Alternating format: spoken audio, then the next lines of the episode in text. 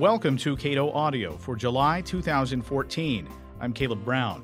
In this month's offering, Tom Bell evaluates our bloated copyright system. William Easterly challenges the tyranny of experts. Kevin Gates discusses regulatory bullying. Leszek Balcerowicz receives the Milton Friedman Prize. And Roger Pilon talks about the broad contributions of Bruno Leoni. First up, this month's Cato Roundtable.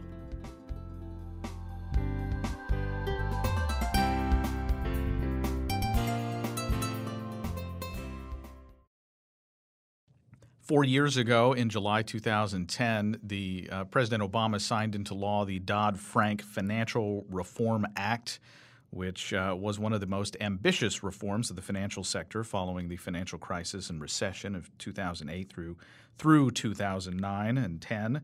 I'm joined to talk about that and sort of uh, what's as these regulations roll out, what we should expect in the coming months and years. Mark Calabria is Director of Financial Regulation Studies here at the Cato Institute, and Louise Bennett is Associate Director of Financial Regulation Studies at the Cato Institute. Welcome.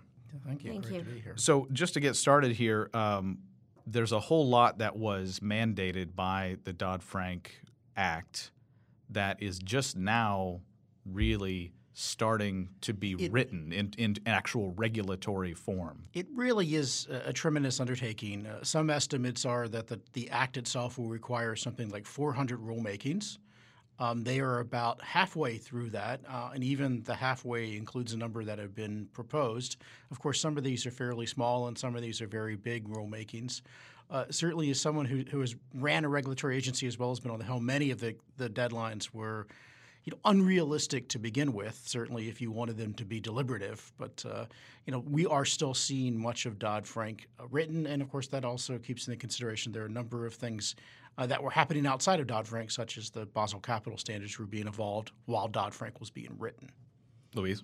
And one of the interesting things about these rulemakings is if you if you look at what's coming out of the regulatory agencies, they're not giving a lot of certainty to participants in the in, in the private sector. So if you're a bank, if you're a financial services company, a lot of these rulemakings, even even once they're passed, even in numbers that Mark mentioned before that have, have been finalized, it's very difficult to know as a as a private institution what the impact is going to be because the regulators have ret- retained a lot of discretion even within the rulemakings to decide as they go along. Now, what was that part of the uh, the intent of the law? That is, we want to, you know, signal that we're doing a lot of good things for the financial sector, but we're going to actually leave it to regulators to deal with what the nitty gritty is. You know, there's a number of reasons for this, and again, I say this as someone who spent a number of years in the Senate Banking Committee, so has been there.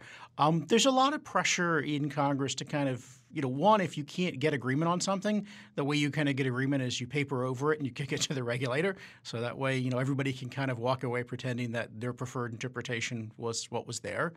Um, some will make an argument, which certainly has some merit, that the staff and members of Congress are not themselves capable of actually making these decisions, and so they're kicked, quote unquote, to the experts. Um, and that's some of the arguments. And of course, you know, there's also a sense of giving the regulators flexibility. And so, you know, for instance, former Treasury Secretary Tim Geithner has really emphasized this on how much, you know, the regulators need to have a free hand and not have this too much determined ahead of time. And so it does reflect a philosophy of government that really empowers um, what is believed to be, you know, regulators somewhat insulated from the political process because financial regulation is also characterized very high percentage of independent regulators compared to other uh, regulatory areas of government. And it's essentially assumed that if we get the right people in there or the smart people in there with their PhDs and law degrees, that um, they'll make the right decisions, and you know we should just delegate that to them.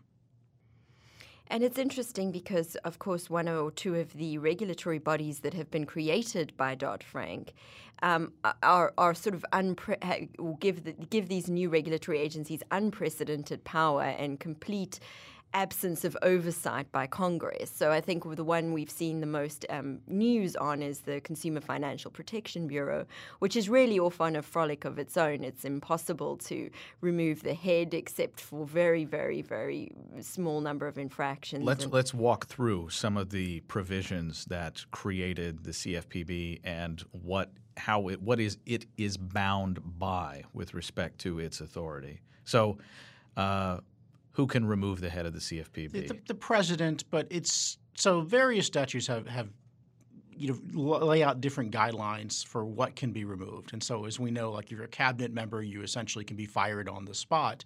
Um, but the head of the CFPB, the president can only really fire them for kind of lack of doing their job. So, of course, many would interpret that as if you're not being aggressive enough. Uh, and of course, you know, if you're convicted of frauds or other things. But it's a very high bar, even actually for financial regulators. Uh, it's arguably easier to remove the you know the head of the office the control of the currency, which regulates national banks, than it is to remove the CFPB. Now, most uh, regulatory agencies receive their funding from Congress. This they is, are accountable to Congress. What about the CFPB? This is another you know to me very dangerous precedent. Um, so the CFPB is essentially funded by the Federal Reserve. And so what happens, of course, is that the Federal Reserve buys various securities like treasuries and agencies. They get income from that. And we'll set aside the ridiculousness of uh, the Treasury paying the Fed to give money back to the Treasury. But the, there's a cut taken off the top of that uh, that is given to fund the CFPB. So it's outside of the appropriations process. Uh, now, Congress has the authority to, to put money in on top of that, but this is very unusual. Um, almost all the bank regulators, the financial regulators, even when they are assessed on the industry, such as the Securities and Exchange Commission, is funded by an assessment on new uh, stock issuance, but it's all determined by Congress. Congress sets this through the appropriations process. And so this was explicitly set up to try to remove congressional oversight. Uh, and it really was a sense of let's try to bind future Congresses, let's quote unquote insulate this agency. It's also highly unusual in that most quote unquote independent agencies like the Federal Reserve or like the Consumer Product Safety Commission on which this was modeled are boards. And they tend to be bipartisan boards. Mm. Um, they tend to be try to, to be as non-political, and of course that forces the debate out in the open. Uh, you know, it re- uh, one thing it, it, reduces the variance of outcomes because you've got to have a number of people come to agreement. And so this was very much structured to try to have one individual who could jam through a number of things in a short amount of time with very little constraint. Now, uh, with limited congressional oversight, limited presidential oversight, uh, what is the mandate of this agency? So the mandate is is eventually is essentially seen to be you know quote unquote protecting the consumer, but you know there's a lot buried in that. Of course, we all like consumers. I'm a consumer. I'd like to be protected, but you know it's it goes a little bit deeper than that. So we have seen repeatedly uh, consumer protection take the take the uh, approach of trying to essentially subsidize, cross subsidize within the financial services industry. You know, I kind of look at it as having the, the, the prudent subsidize the imprudent. And something else is that it, I think one of the big problems, and it's a tension throughout the Act, it's not just the, the CFPB, but that's where it's most most vivid, is that there's this on one hand, we're saying, well, we're going to subsidize or, or, or, we're, we're going to protect consumers from themselves. On the other hand, we want to give sort of endless credit to consumers. But there's a tension there because protecting people from risk means not allowing them to take on risk. And so you see, for example, the CFPB has been going after payday lenders and you know and and and and other credit agencies that operate in the lower end of the market. And so, um, but then that means, of course, this is restricting credit for consumers, uh, and it's not clear currently how the uh, CFPB intends to play that out. In fact, it seems like they may be forcing uh, commercial banks to take on more of these risky consumers, which of course has never ended particularly well in the past. But um, it's a little early to know. But the mandate seems to be that they are going after uh, people that are operating or companies that are operating outside of the traditional banking sector. And that's a really important uh, emphasis. You know, the CFPB was sold as something that you know had to rein in Wall Street and you know protect consumers, and of course Wall Street's not covered by the CFPB; it remains at the SEC.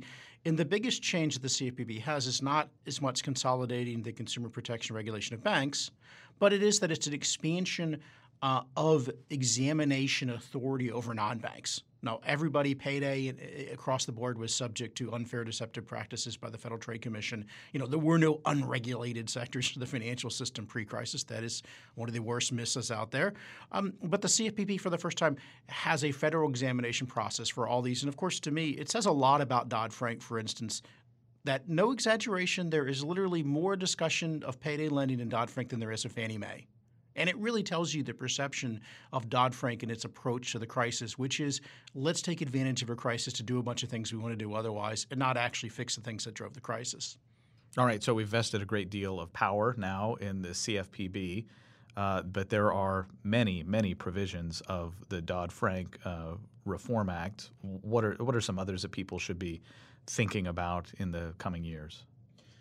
Well, I think one of the big um, concerns, and certainly something we focused a lot of time and attention on, again to Mark's point about the non-bank financial sector, is this is the powers that are that have been uh, afforded this new uh, body that operates inside the Treasury, in fact, and it's called the Financial Stability Oversight Council. And what that council is tasked with doing is determining where there are risks in the financial sector that need to be monitored or given sort of extra regulatory attention. Um, this is a problem because what we've seen so far is this as this is a political body first of all it's not an independent regulatory agency it operates inside the treasury it's staffed entirely by whomever happens to be in power at that time staff and and so um, it's it and, and it's ties and it's given these broad powers to determine which non-bank companies in operating. So it could be an insurance company, a hedge fund, is poses some kind of systemic risk. Um, and so far, the what the, what this uh, body has released has been somewhat underwhelming. It seems like they are not that on top of what, um, for example, insurance companies and, and financial asset firms actually do. Um, so, for example, recently they released a report, or the Office of Financial Research, which is a, a, a body uh, attached to them, released a report on um, on asset managers, which was widely pillared, not just by the industry, but even by independent observers. Um, so, it's not clear that these companies actually do pose any systemic risk, but it's clear that they wish to increase regulatory oversight of all sorts of, of elements of the economy.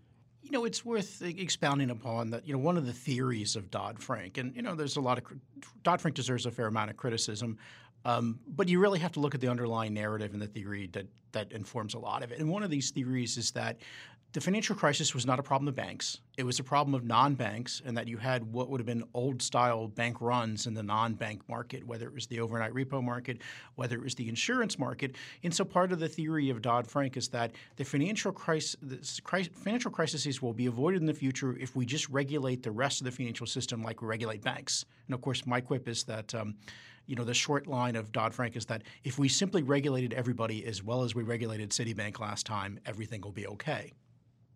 All right. Uh, one other element that I want to talk about uh, is this idea of how derivatives get regulated uh, within uh, Dodd Frank. People blame speculation, evil speculators, for a whole lot of uh, malfeasance within the financial market. But first of all, derivatives perform social functions. Like they are sometimes a canary in a coal mine for, a, for a lot of uh, financial problems that may emerge pretty much the housing market began to be shorted once we got accurate information about uh, mm-hmm. about the about these loans. So, how does the federal government now propose that we regulate uh, derivatives? Well, that's interesting because there is such a there's a big split. So, uh, something you need to to note is that. Um, different types of derivatives are regulated by different agencies. So certain types of derivatives are um, are regulated by the CFTC, and certain types are, are, are regulated by the SEC. Security-based derivatives tend to be regulated by the SEC.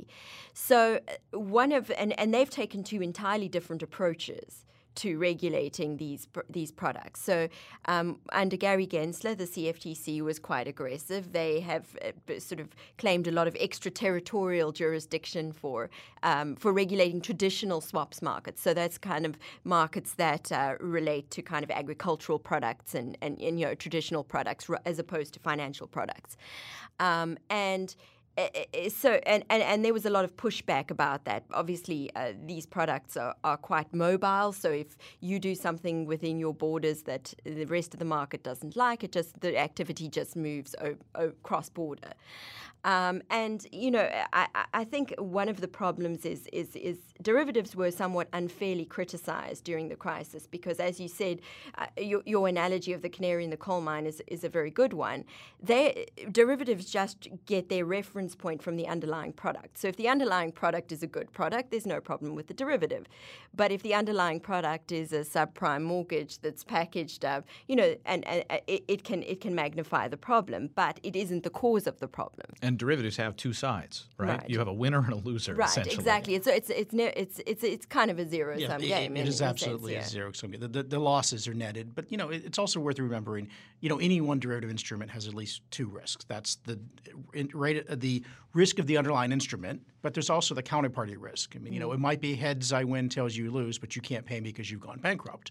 And so a lot of the focus that came out of it, came out of AIG was a sense of, well, they owed everybody money like Goldman and Societe Generale, but they couldn't pay. And so the approach of Dodd Frank, you know, I I call this kind of the Fannie Mae uh, style approach to derivatives, which is, well, if we just centralize all the risk in the derivatives market and place the government behind it, then it'll be okay. And that's essentially what we've done. We've tried to mandate clearing uh, and for the first time ever, Dodd Frank allows clearinghouses to have access to the Federal Reserve discount window. So we've essentially placed the federal government behind clearinghouses. We've been very fortunate in the United States. We've never had a clearinghouse fail, but we could. So, uh, if I understand correctly, the uh, impetus here is that we want better information about derivatives of various products. Is that that's what's driving the desire, this right? This well, is part of it. That is driving it. But the problem is that if you look at these really esoteric products, you know, some of the the, the problematic Exotics. products, exa- the exotic, the they're too esoteric and exotic to be traded on a tr- on an exchange. Exchanges tend to trade very standardized or- orange products. juice. Right, and so and so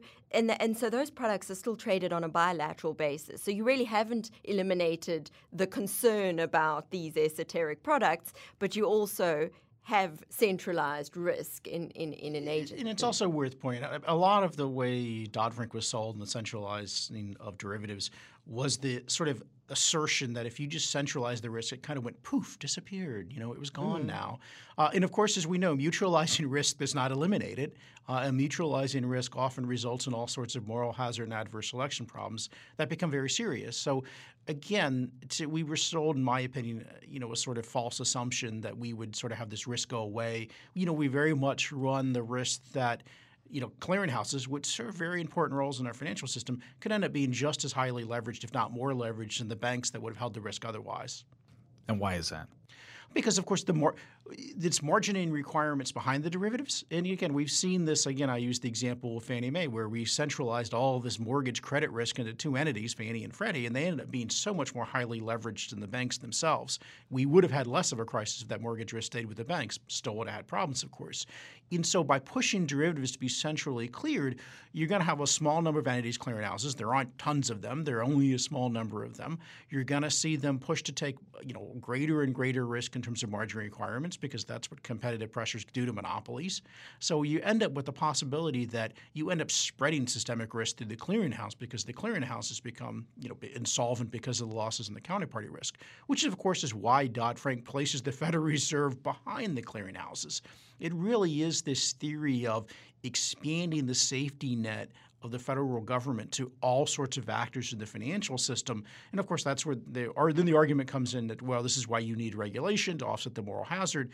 Uh, but of course, you know, if the last hundred years of financial regulation has taught us anything, is that the moral hazard incentives in the private sector, you know, far outweigh and are far more powerful than anything the regulators are ever going to do.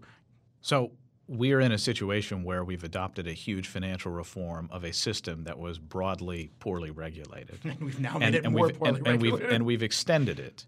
So if we had to adopt two or three reforms to get us to a more rational system, in a few minutes, what would they be? You know, I think the most important thing we could have done is bring market discipline back into the yeah. system by putting creditors at risk. And, and again, this is 100% counter to the theory of Dodd Frank, but but market discipline you know, to me, is far more powerful than any regulatory discipline. And obviously, if I lend you a billion dollars, I have far stronger incentives to pay attention to what you do than if I'm a regulator who never loses his job, depending on how, regardless how poorly you do.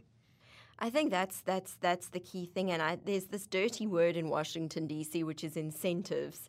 Uh, people are either evil, you know, if you're if you're a Wall Street banker, you're evil if you do certain things. But everybody ignores the system under which we we operate, and so there's a there's a lot of things that that that need to be addressed. I agree with Mark. You need to bring back market discipline. The people that take the risk need to take the uh, the upside and the downside. But if you over-regulate, if you tell banks exactly what their capital structure has to look like, what activities they're allowed to do, what things they're not allowed to do, then when they fail, it's up to you to bail them out. And they, and there's a certain moral, you know, requirement that you do that because you've been the person, you being, of course, the federal government that has that has that has conducted these, uh, you know, these activities. So. And of course, uh, it would be amiss if I did not uh, mention our president, John Allison, wants to get rid of federal deposit insurance. Which we should do because that is a massive source of, of, of you know, moral hazard market discipline. So, in addition to what we just talked about, bringing market discipline back, you know, I think we also need to be uh, honest about whether we're going to use finance or not as a as a way of redistributing wealth. I would prefer not, but part of the problem is, of course, we use it to redistribute wealth, and of course, if you're going to do that, put it on budget, do it honestly, and don't hide it through the cost of credit. Uh, and I think we should also note that uh, you know we we here at Cato are celebrating. I don't know if celebrating is the right word. We're uh,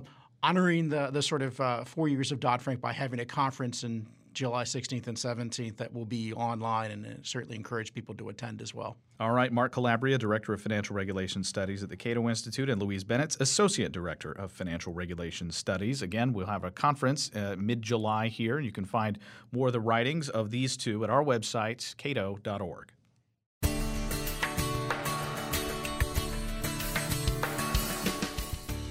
Leszek Balcerowicz has been widely credited with the economic transformation of Poland.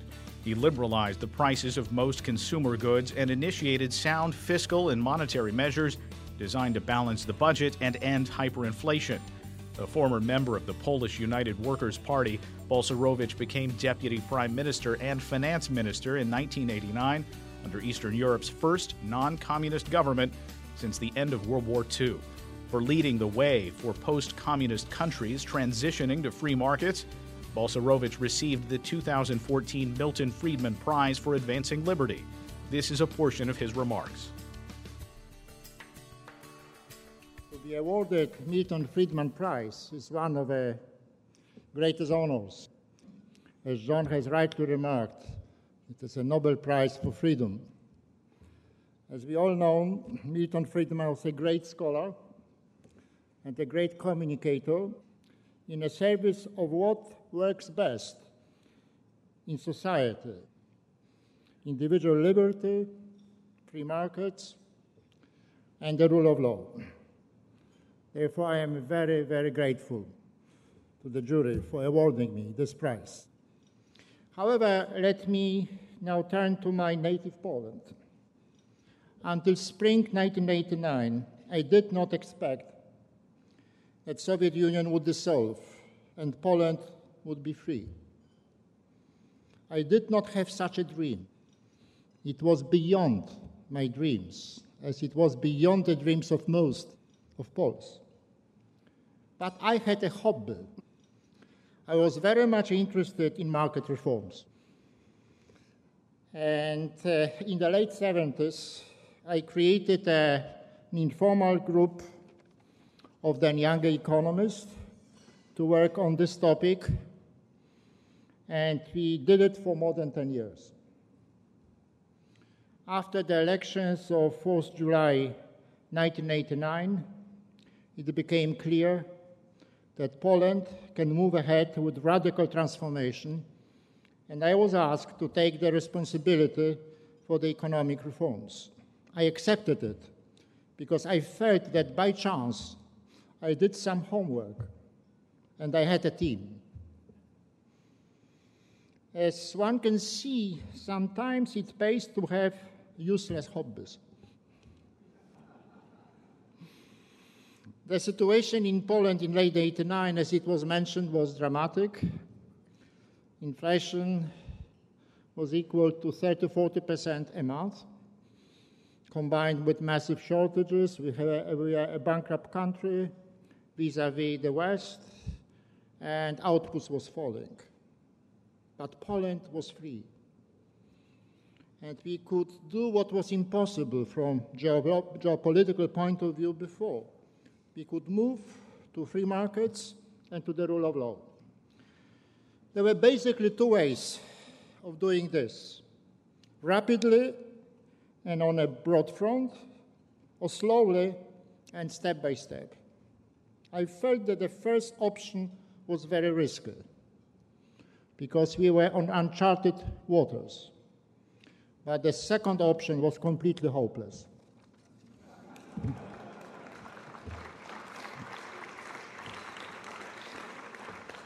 so a very risky option is always better than a hopeless option. and this is what gave me strength to pursue the reforms. It was not a blind faith. It was based on what I believed was a rational comparison of options. I was also in charge of Poland's economic policies between 97 and the year 2000. And then we accelerated privatization and the deregulation of the economy. By the way, the most important economic reforms are at the same time political reforms because they reduce the scope of politicized or bureaucratic interventions. Finally, I had the pleasure of chairing Poland's central bank during 2001 and 2007 when in inflation was reduced from 10% to 2%. Don't want to reduce it further.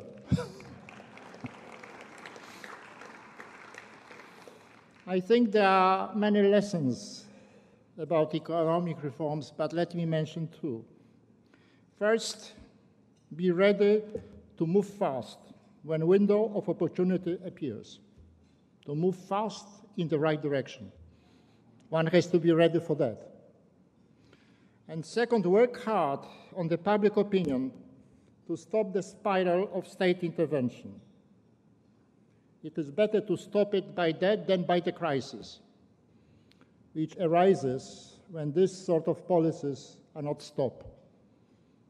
And in both respects, I believe the role of Cato and other free market think tanks is enormous.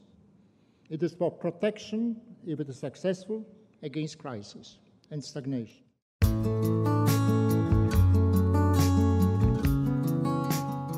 The Italian law scholar Bruno Leoni was a champion of law over legislation. In his classic Freedom and the Law, he presented the case for organic legal systems that adjust to human behavior and against legal systems that attempt to adjust human behavior to fit the needs and desires of the politically powerful. In marking Leoni's 101st birthday, Cato Vice President Roger Pilon discussed his contributions. We're here to mark the 101st uh, birthday of the late Bruno Leoni and to reflect on his work, uh, which was best represented perhaps in the series of lectures he gave in 1958 and were later collected in his seminal collection, Freedom and the Law. Uh, Leoni was a polyglot, uh, comfortable working in at least four languages, and a polymath, a legal philosopher whose thought ranged from law and political science to economics, philosophy, history, and beyond. But because it was wide ranging, addressing different political and legal systems, both in time and in several modern countries, it was largely abstract and short on applications, making it often difficult to know precisely what the implications might be for any particular country or system today. Nevertheless, the main outlines of Leoni's argument are clear enough. In the few minutes I have, I'll sketch them, place them in the intellectual currents of his time, and then draw a few implications as best I can for how his argument might bear on American constitutional developments, especially as those pertain to the rights based branch of the modern libertarian legal movement that we've charted here at the Cato Institute over the past quarter of a century. Let's begin, however, with the note that Alberto sounded, sounded, namely that Leoni placed himself firmly in the research program that Carl Menger had started, which sought solutions to the most important problems of the theoretical sciences in general and theoretical economics in particular by better understanding the origin and change of organically created social structures. Leoni uh, sought that understanding in law, seen as Albert, Alberto put it, as an example of an organically grown institution rather than as an artifact. And he sought in particular to draw a connection between law and markets. A classical liberal writing in the post war period, Leoni saw all about him in Europe and even in America the rise of the modern welfare state, grounded not in organically grown law, but in legislation, all of which was increasingly restricting individual freedom through legislatively crafted social planning. Yet it was mainly economists, he noted, not lawyers or political scientists, who were standing athwart this development, notwithstanding that freedom was not only an economic or a political, but probably above all, he said, a legal concept. But over the years, freedom had been given often incompatible definitions, he noted. So the first task he set for himself, drawing on the analytical philosophy that dominated the field at the time, was to craft a more precise definition of freedom, which he did by drawing the analytical connection between freedom and constraint, and more exactly, the absence of constraint, yet allowing constraint to secure freedom, but not erroneously simply to enhance the well being of others in a way that could not be universalized. Obviously, I'm summarizing here, glossing over a far more complex analysis. Um, let me uh, add simply that Leoni was wrestling with issues that were in the air at the time. Recall Sir Isaiah Berlin's efforts in his famous Two Concepts of Liberty and the, his distinction between negative and positive liberty, an effort, uh, an early effort to distinguish what Maurice Cranston would later recast in the language of rights, distinguishing real and supposed rights. There were problems with Berlin's analysis, which his critics were only too anxious to point out, but Leoni came closer to the mark when he wrote almost in passing that freedom has little meaning when it is contemplated only by the expression from something and does not include what it is that one is free to do. It remained for an American uh, analytical philosopher, Gerald MacCallum, to argue systematically some years later that freedom is always and everywhere a three place predicate, the abstruse details of which I needn't go into here. But I go into this much at least because it suggests that Leoni was moving in the right direction, and because if I'm not reading too much into what he wrote, he seems to have understood what others of us later came to grasp more fully, namely, that freedom alone, because it is subject to the nominal expansive definition, may not be rich enough idea to do the work that he and others wanted it to do. Thus, in his essay a few years later, namely The Law as Individual Claim, he can be seen as having made a second important contribution by shifting the focus from freedom to rights. One can have freedom from any number of constraints, human or not, but to have a right is to have a claim against another person, Leoni said. Thus, rights denote relationships between claimants and correlative obligation holders they are, as analytical philosophers would say, richer five place predicates, and they give us a stronger analytical tool for discussing the moral, political, legal, and economic issues before us. To return to Leoni's earlier argument, however, he wrote that today freedom and constraint pivot more and more on legislation even in the common law countries. Indeed, the idea that law might not be identical with legislation seems odd to both students of law and to laymen, he added. Yet, far from being required by modern technology, much less providing the certainty it promises, ever changing legislation, especially when coupled with the administrative regulations that inevitably follow, had created conditions that have constrained freedom, frustrated creativity, and made private planning increasingly difficult. If this sounds familiar, think Obamacare or Sarbanes Oxley. Remember that Leoni was writing in 1958 when the modern administrative state was a shadow of its present form. We come then to the remedy Leoni proposed. Those who value the individual freedom that modern legislation has increasingly restricted are advised by Leoni to look to the Roman and English approaches to law. Both shared the idea that law was something to be discovered more than to be enacted, he wrote. And that discovery was entrusted to jurisconsults and judges, respectively, not to legislators. Legislation such as it was under Roman law and English common law, was intended chiefly as a compilation of past rulings, a far cry from today's legislation expressing the will of a parliamentary majority regarding some public policy or program producing winners and losers in the process. The presumption, Leoni concluded, must always be against legislation, which should be rejected whenever, among other things, it is used merely as a means to subject minorities to majorities, and whenever the individuals at issue can realize their objectives without depending on the decision of the group and without constraining any other people to do what they would never do without constraint. And the very old principle at play here, Leoni wrote, is biblical and Confucian. Do not do unto others what you would not wish others to do unto you. Experience shows, he added, that in contrast with the positive formulation of the Golden Rule, there are no minorities in any group relating to a whole series of things that should not be done. Even people who are possibly ready to do these things to others, he said, admit that they do not want others to do these same things to them.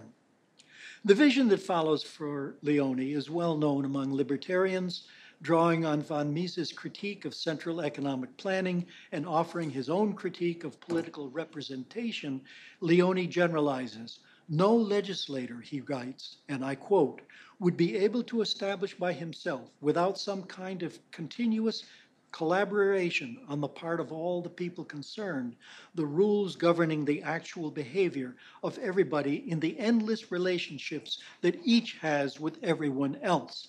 The actual behavior of people is continuously adapting itself to changing conditions. Note the Austrian implications here. In the process, he calls for drastic reduction in the number of matters about which people ought to be represented.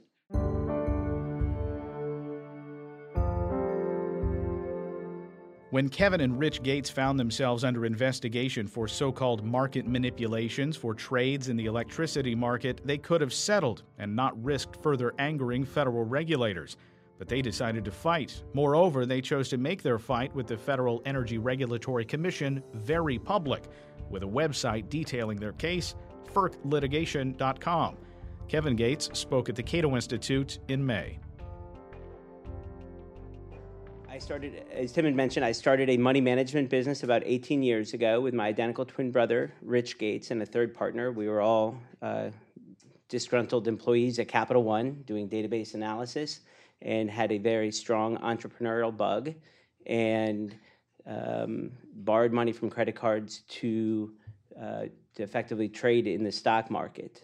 Um, what was a hobby then ultimately became a profession um, where we have uh, over a billion dollars of assets. We run three mutual funds and two hedge funds. The hedge funds uh, were launched in 2001 and have over uh, about a 10% return a year, uh, half the volatility of the market with only one negative year. Our mutual funds uh, are gold rated by Morningstar. Uh, last year, Morningstar described TFS as the alternative fund manager of the year. So we've gotten received rave reviews. Um, part of the obligations of being a portfolio manager and owner of TFS, it's a self induced obligation, is that we have to keep the majority of our liquid net worth in the funds that we manage for our clients. We think that that's important to align interests with our investors. With the other, with the other portion of our money, we can do other things. We can uh, do uh, invest in real estate. We can hire third party traders. We can put it in cash. Um, uh, and what we had, I guess, beginning in 2007, started evaluating the power markets. And uh, I guess it started in uh, We were contacted in 2007 by a quantitative analyst at Dominion, which is a utility down in Richmond, Virginia. He was looking to par- partner with an independent money management firm, and he contacted us and said, "I want to work with you. You're, you're a quant firm. I'm a quant firm. You guys trade stocks and commodities. I trade power." And we said, "What's power? What are you talking about?" And he effectively introduced us to these markets. Uh, ultimately, he didn't uh, take a job with us, but we did uh, become curious and we started cold calling independent traders around the country who were uh, largely sitting at home trading personal assets in the power markets.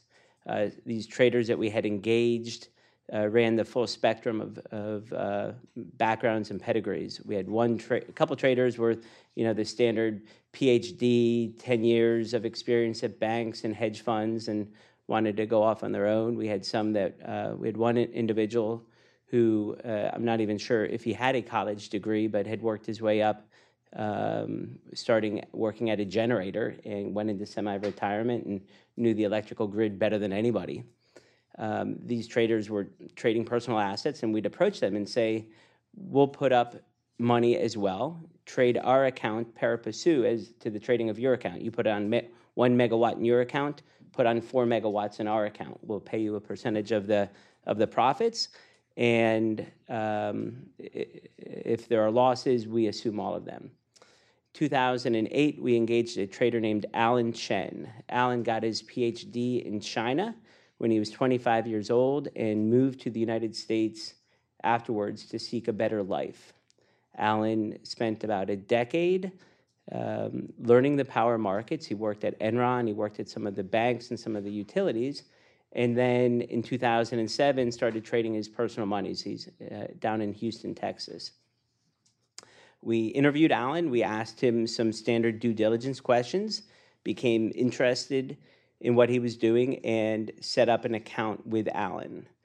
Uh, 2008, uh, 2009. He was he was doing okay. He was making a little bit of money. There was some volatility, but it was a good diversifier. If uh, it, you know the power markets are not correlated with uh, the stock markets and other traditional investments, so we thought it was a good complement to our portfolio. Then in 2009, PJM, which is uh, controls the electrical grid where Alan was trading, came to us and said you know what? Apparently, we've messed up. Apparently, we've, uh, FERC has told us that we owe you rebates for some of your past trading, and you'll also get them prospectively going forward. And they us basically over the course of three or four months, gave us $900,000 for rebates, for retroactive payments that were owed to us, but they had not been paid to us and certainly that catches one's attention. Um, the backstory to that was that there were some other traders, unrelated and independent to us, that were battling it out with uh, the the FERC as it relates to uh, the allocation of line losses on the electrical grid. Without getting into the too much in the details, originally FERC said the, the traders, the virtual traders said, I would like to participate in these line losses and collect these rebates. FERC said, no, we don't want, we, we're not going to uh, pay them to you because if we pay them, you will do trades simply to collect these line losses. And then the traders, these independent, unrelated traders, appealed that decision.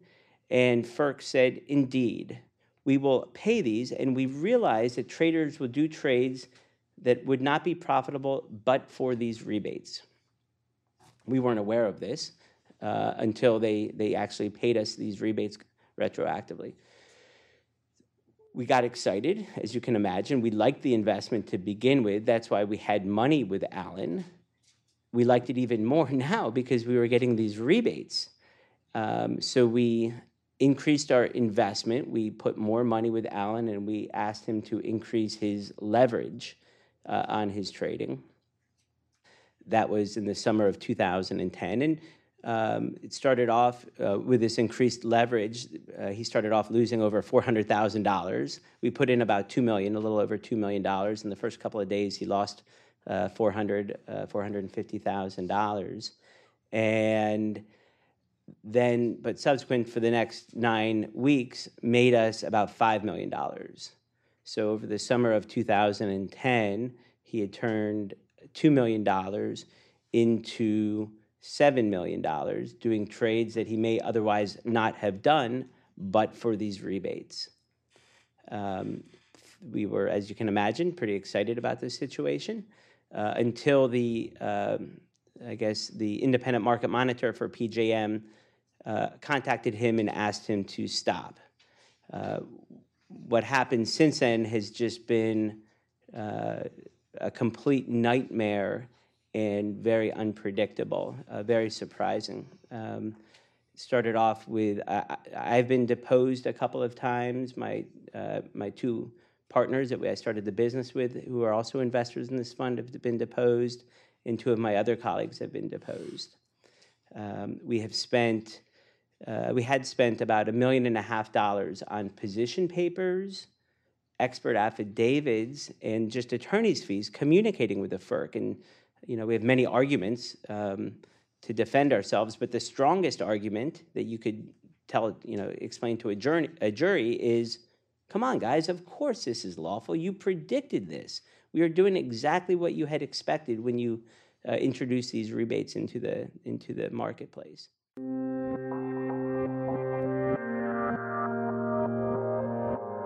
Views of intellectual property vary among liberty minded scholars. But there are reasons to believe that copyright has, at least in recent years, conferred an undue intellectual privilege on copyright holders. Tom Bell is the author of the new book, Intellectual Privilege Copyright, Common Law, and the Common Good. He spoke at the Cato Institute in May. Now, I present this as a libertarian view of copyright. I will not pretend it is the libertarian view of copyright. I don't think there is a single libertarian view of copyright, and I think that's a good thing. It shows the people who are not libertarians that smart people who like liberty can disagree amongst themselves, and it gives us something to talk about. You'll see I've laid it out so that my friends on the right, they're friends of property, as am I. I really like property rights. I think Chris would agree with me that in academia that can sometimes leave you in a lonely place. Uh, nonetheless, I'm going to stick to my guns on that. I think property rights are wonderful social institutions. We need more of them, and my friends on the right agree with me about that. Where I disagree with some of my friends on the right is in regarding copyright as a legitimate form of property. It has property like aspects. Indeed, I think its best aspects are its property like aspects. But as the title of the book indicates, I think it's better understood not as a form of property, but as a form of government granted privilege, rather like, say, taxi medallions or welfare benefits. Now, this does not mean it's per se bad, okay? It simply means that when we assess copyright, we should look at it through the same lenses that we apply to questions like should we have taxi medallions? Should we have farm subsidies? You know, should we or should we not? It's a cost benefit analysis we engage in. So, my friends on the right agree with me about property rights. They tend to glom together copyright with other types of property. I think they've been bamboozled by a rhetorical trick. And as a consequence, they do not have a lot of respect for freedom from copyright. And that's where I agree with people on the left. My friends on the left say, we have some problems with copyright. It does restrict freedom of speech. Copyright tells you you cannot go out on a public corner and recite MLK's I Have a Dream speech. And you can't, by the way, because it's under copyright. In fact, the copyright is owned by the British conglomerate EMI. And you can buy a DVD of Martin Luther King's I Have a Dream speech for $20. And you can watch it in the privacy of your own home. But even that would not give you a license to go down to the Lincoln Memorial and repeat his words. And that's a real restriction on freedom of speech because you're left to paraphrase his thoughts. Now, that does not convey Martin Luther King's ideas really very well. If you say, well, Martin Luther King talked about having this reverie about the future, and that is not the same. And furthermore, I think it's worth noting that it's one thing for friends of copyright to say we should protect artists and authors and they do creative things, and I'm totally on board with that. I have a lot of respect for the arts. In fact, I have arts training myself. But most people do not have at their fingertips the ability to come up with original expressions, okay? They just don't. And to all those people, you say, we're kind of going to limit you. You who have to borrow other people's words to make your points can't do that. That's copyright protected. And so my friends on the left recognize that. Now, where do I disagree with them? They don't have enough respect, if you ask me, for property rights. They say, oh, yeah, copyrights, that's a form of property, and, you know, whatever. They're just tools of the state, and we tinker with them as we see fit for the public good. Uh, no, I don't want you messing with my real property and my tangible property rights in that way. So there you have it in a nutshell. In the libertarian, a libertarian view, I think Chris can probably, you know, he'll probably give you a different, but also pretty libertarian view. But a libertarian view is that we should have both property rights, yay, property rights, intangibles, the kinds of property rights that are recognized in a state of nature and at the common law. And we should also recognize that we need to have freedom from copyright. Both are good things, and we can achieve both. Now, as Jim noted, I'm a big fan of the common law. The common law is in the subtitle of the book. The subtitle is Copyright, Common Law, and the Common Good. Why am I such a big fan of the common law? Well, it's kind of difficult to do that very quickly. I like the common law because it comes from the bottom up. The common law originally was found by judges in the practices of people in the streets and in the markets and in the fields. It's a bottom up process. And originally, court decisions recognized the common law by bringing in witnesses and asking them, How in your community do you resolve these kinds of disputes? And of course, they added to that and elaborated on that. And subsequent to that, commentators such as, uh, as, as Coke and Bracton kind of summarized the common law and did a great service for us all. It's very difficult to sum up the common law, and that's a beautiful thing. It's organic, it's complicated, it's a rich web. And this is in sharp contrast to copyright. Copyright does not exist in a state of nature. It does not exist at the common law. It comes from the top down, from Washington, D.C. to us. It is a directed, planned order. Now, I'm not going to say that's necessarily bad. I'm not anti copyright, but let's recognize the beast for what it is. Copyright is a planned order from the top down, it's purely statutory, and that creates public choice problems.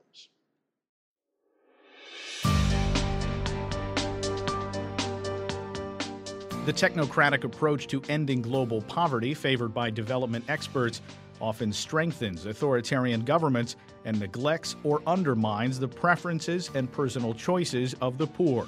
William Easterly, in his new book, The Tyranny of Experts, explains that this technocratic approach is, not surprisingly, counterproductive. He spoke at the Cato Institute in May. Me start the talk tonight with a story about two men who arrived in Stockholm, Sweden, four decades ago. So, Gunnar Myrdal and Friedrich Hayek got the Nobel Prize and arrived in Stockholm in December 1974 to receive it. The tragedy of development economics is that these two had directly opposite views on how development happened, and yet the debate between them never happened. Gunnar Myrdal had a frankly and openly stated authoritarian view of how development happens. And of course, Hayek had a view of development happening as a result of free people and free institutions. So let me set out for you this afternoon this debate. And let me explain how, without a debate, Myrdal's views carried the day in, in development thinking, still today, and created three biases that I'm going to talk to you about against freedom. The first bias that Myrdal introduced against freedom and that Hayek violently disagreed with was a double standard, the double standard bias. A double standard in which we in the West, and we especially in development, might have cared about our own rights as rich people, but did not care about the rights or freedoms of poor people. Now, was very explicit about this in his writings, and the, the dueling writings that never debated each other, never engaged each other, happened in the 40s and 50s, many, many decades ago, and yet these views are still very, very much today in contention and yet still not debated. So Myrdal said the development effort had to be staged by the governments of underdeveloped countries that had what he called a largely illiterate and apathetic citizenry. He argued that even what he called the autocratic element in Soviet communism, even that, such totalitarian tyranny, satisfy, this is another quote directly from Myrdal, satisfies a predisposition of the masses in these countries who for centuries have been conditioned to respond positively to direction from authority. And Myrdal thought that development efforts would be largely ineffective unless they were what he called, quote, regulations backed by compulsion. That is, supporting them by force. And then Myrdal stated explicitly the double standard. Here's a, an exact quote from, from Myrdal. He said, None of the experts, the, um, which were the American and the European experts, sees any other way out of the mounting difficulties in underdeveloped countries, however different their attitude may be towards economic problems at home. So, coercion for poor people, and Myrdal was, uh, was willing to allow freedom for rich people.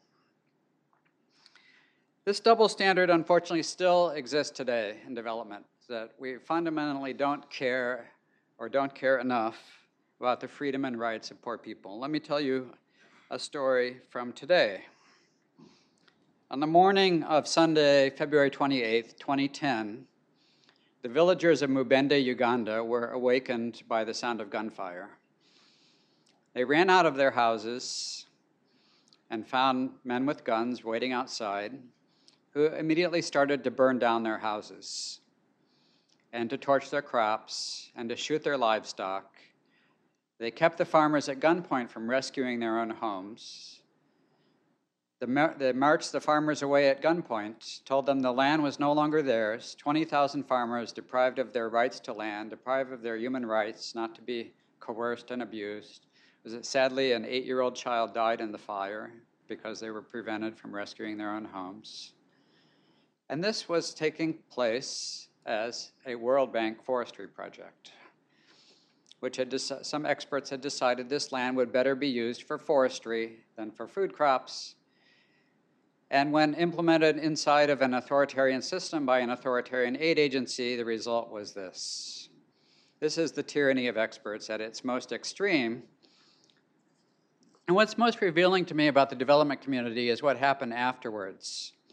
Unlike many other rights abuses, and violations of the freedoms of poor people that happen around the world, this one made it onto the front page of the New York Times. And the World Bank promised the next day that they would investigate what happened. Four years later, that investigation has never happened. And what's more than that is no one else has really paid much attention to any of these events, and no one has protested either the original events or the non investigation by the World Bank. This whole story says volumes to me about how little the development community really cares about the rights of poor people, that even such an egregious rights violation did not lead to any protest. Now, Hayek was very clear on freedom as both the source of development empirically. By the way, one, another strange thing that this double standard did is that it removed as possible models for what was then called third world development the the examples of those countries that had actually succeeded at development, the first world. Because the paternalistic assumption was that the first world methods would not work in the third world. The first world peoples might have gotten developed because of their own free institutions, but Myrdal's double standard meant that those would not apply. So even the in the third world, so even the debate about evidence was sort of rigged from the beginning in this way that here we have a body of evidence about freedom and development, and we're going to, in considering how to succeed at development, we're going to exclude all the examples of those who have succeeded at development, which happen to be the more free countries. And so that even biased the empirical debate about the effect of freedom on development from the very beginning, that the success stories of freedom in the first world were left out. So Hayek condemned all of this right from the beginning. In fact, he condemned it before it even happened in The Road to Serfdom. He was very clear that, uh, that the change from a rigidly organized hierarchical system, in Hayek's, word, Hayek's words, into, into one in which people could shape their own life was the root of prosperity in the West. he condemned all the societies everywhere in the world that he had observed in which the individual is merely a means to serve the ends of the higher entity called the society or the nation. From this followed what Hayek called the disregard of the life and happiness of the individual, along with the intolerance and brutal suppression of dissent. And Hayek explicitly opposed the paternalistic double standard. He understood how it led to the, the denial of liberty to the objects of this paternalism. He said, this is a, a, the final quote from Hayek in this de- first phase of the debate. The more a person dislikes the strange, the other, the them, the, the Africans, the Asians, and thinks his own way is superior, the more he tends it to regard it as his mission to civilize others. Hayek wrote that in in The Road to Serfdom in 1944. A few years later, the word civilized would be changed to develop.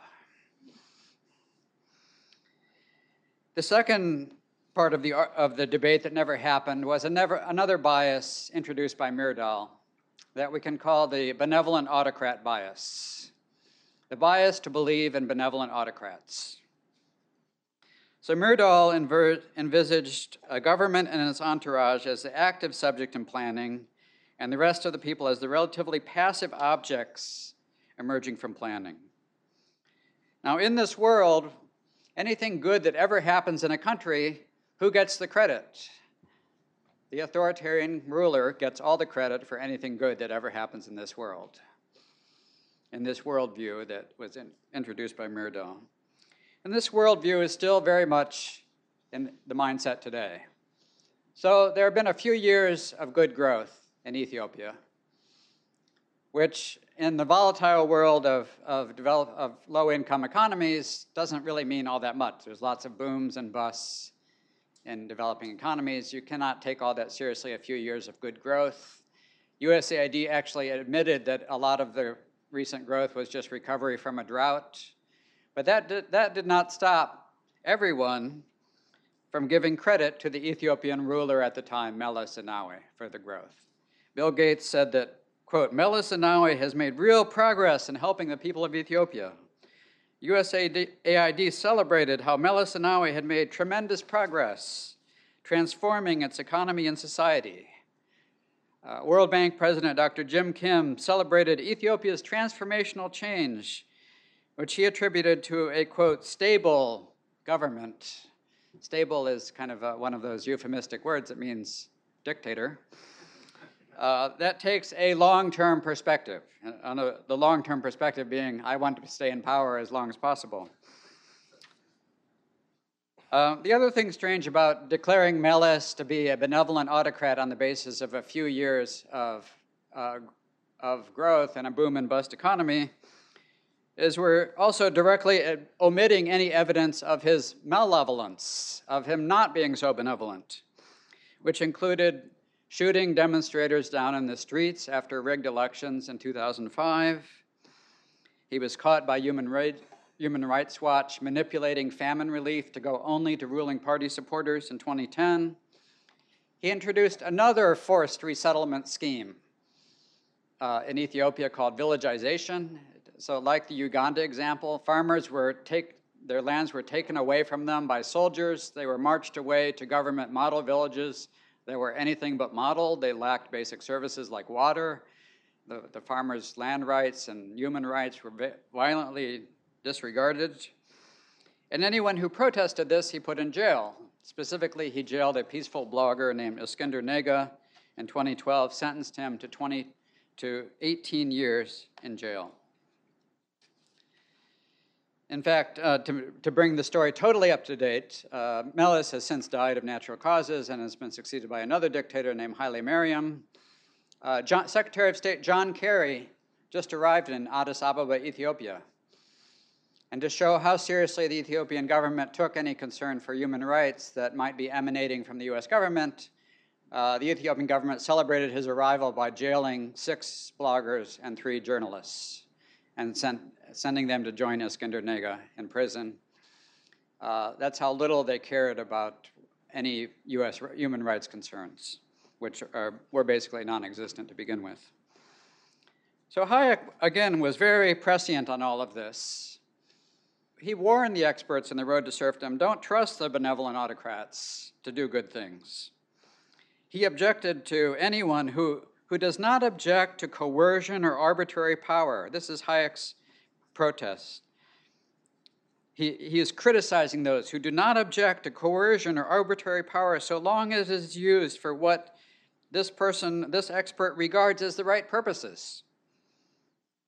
And so the main hope must be that the wise and the good will rule, in Hayek's words. And so, which Hayek quickly refuted in another chapter in The Road to Serfdom called Why the Worst Get on Top, about why autocrats are not benevolent.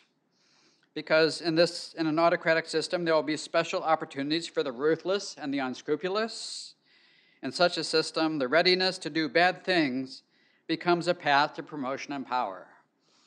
So, this, this bias to believe in benevolent autocrats, which leads us to give credit for any good things that ever happen anywhere to any autocrat that happens on the scene, is the second bias that biases against biases the development community against freedom as a path to development and in favor of an authoritarian technocratic approach driven by a tyranny of experts who supply technical solutions to benevolent autocrats to implement them.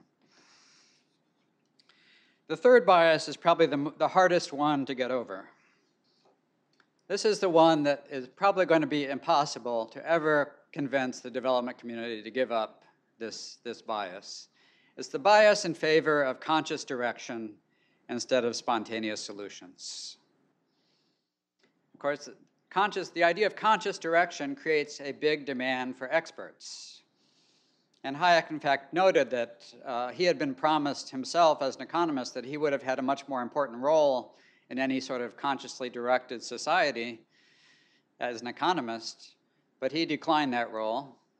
I want to follow in that tradition that I decline. I used to be an, one of those experts that benefited from the belief in conscious direction, but I've repented. I've recovered. I'm no longer an expert. I'm a recovering expert. But of course, that doesn't apply to the large community of development experts who they believe are that they are in charge of consciously directing development and making development happen through conscious direction. So Myrdal, again, it's again the, the tragedy of the Myrdal-Hayek debate that didn't happen. Myrdal had said this very clearly. What these countries need is a program that will induce changes simultaneously in a great number of conditions that hold down their growth that the experts can design a whole social engineering package that will develop countries. Uh, still today, these beliefs seem to be very, very prevalent. After World Bank President Dr. Jim Kim was elected, his first speech as World Bank President announced his own position on conscious direction. In the annual meetings in Tokyo in October, on October 11, 2012, Dr. Kim called for the World Bank to become the Solutions Bank. The bank should offer what he called evidence based, non ideological solutions to development challenges. Non ideological is a code word for you're not allowed to debate freedom versus autocracy. That debate is censored. uh, the bank should reach agreement with other development agencies, with foundations, with academics to advance shared goals for these solutions uh, Dr. Kim called for a new science of delivery. This is so technocratic, it's an embarrassment to the other technocrats uh, to implement the evidence based solutions. And this new science would include the design, execution, and demonstration of results. Now, again, Hayek was prescient on this. Hayek never actually used the word technocracy, but it's pretty clear that that's the set of ideas that he had in mind. Technocracy was a word that was invented in the early 20th century that literally means rule of experts. So the prevailing technocratic approach to development, the word technocrat literally means tyranny of experts. The experts are in charge.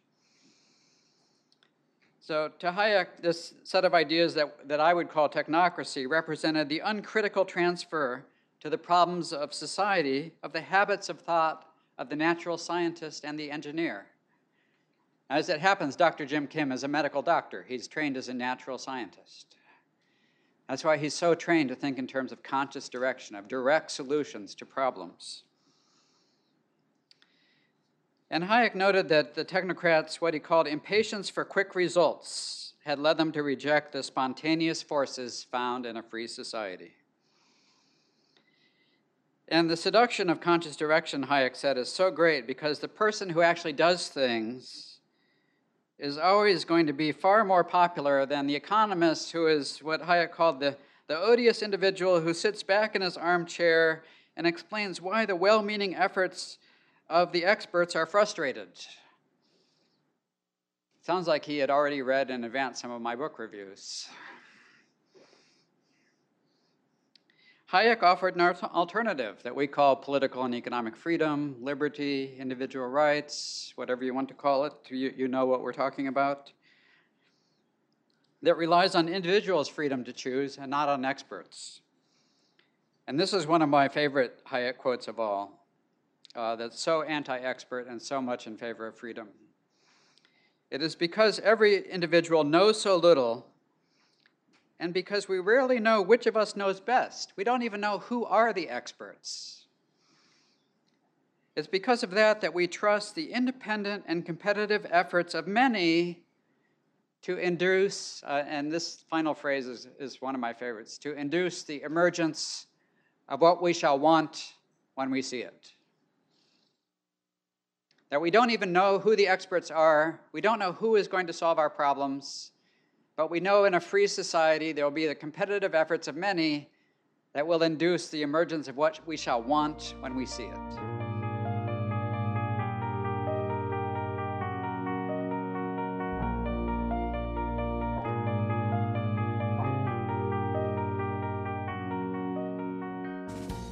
The Cato Summer Book Sale is in full swing.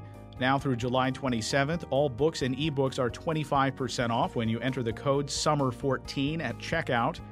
In addition, as part of the Cato Summer Reading Program, each week we'll be pricing one ebook at $1.99. Visit cato.org/store today. That will do it for this edition of Cato Audio. I'm Caleb Brown. Talk to you again next month.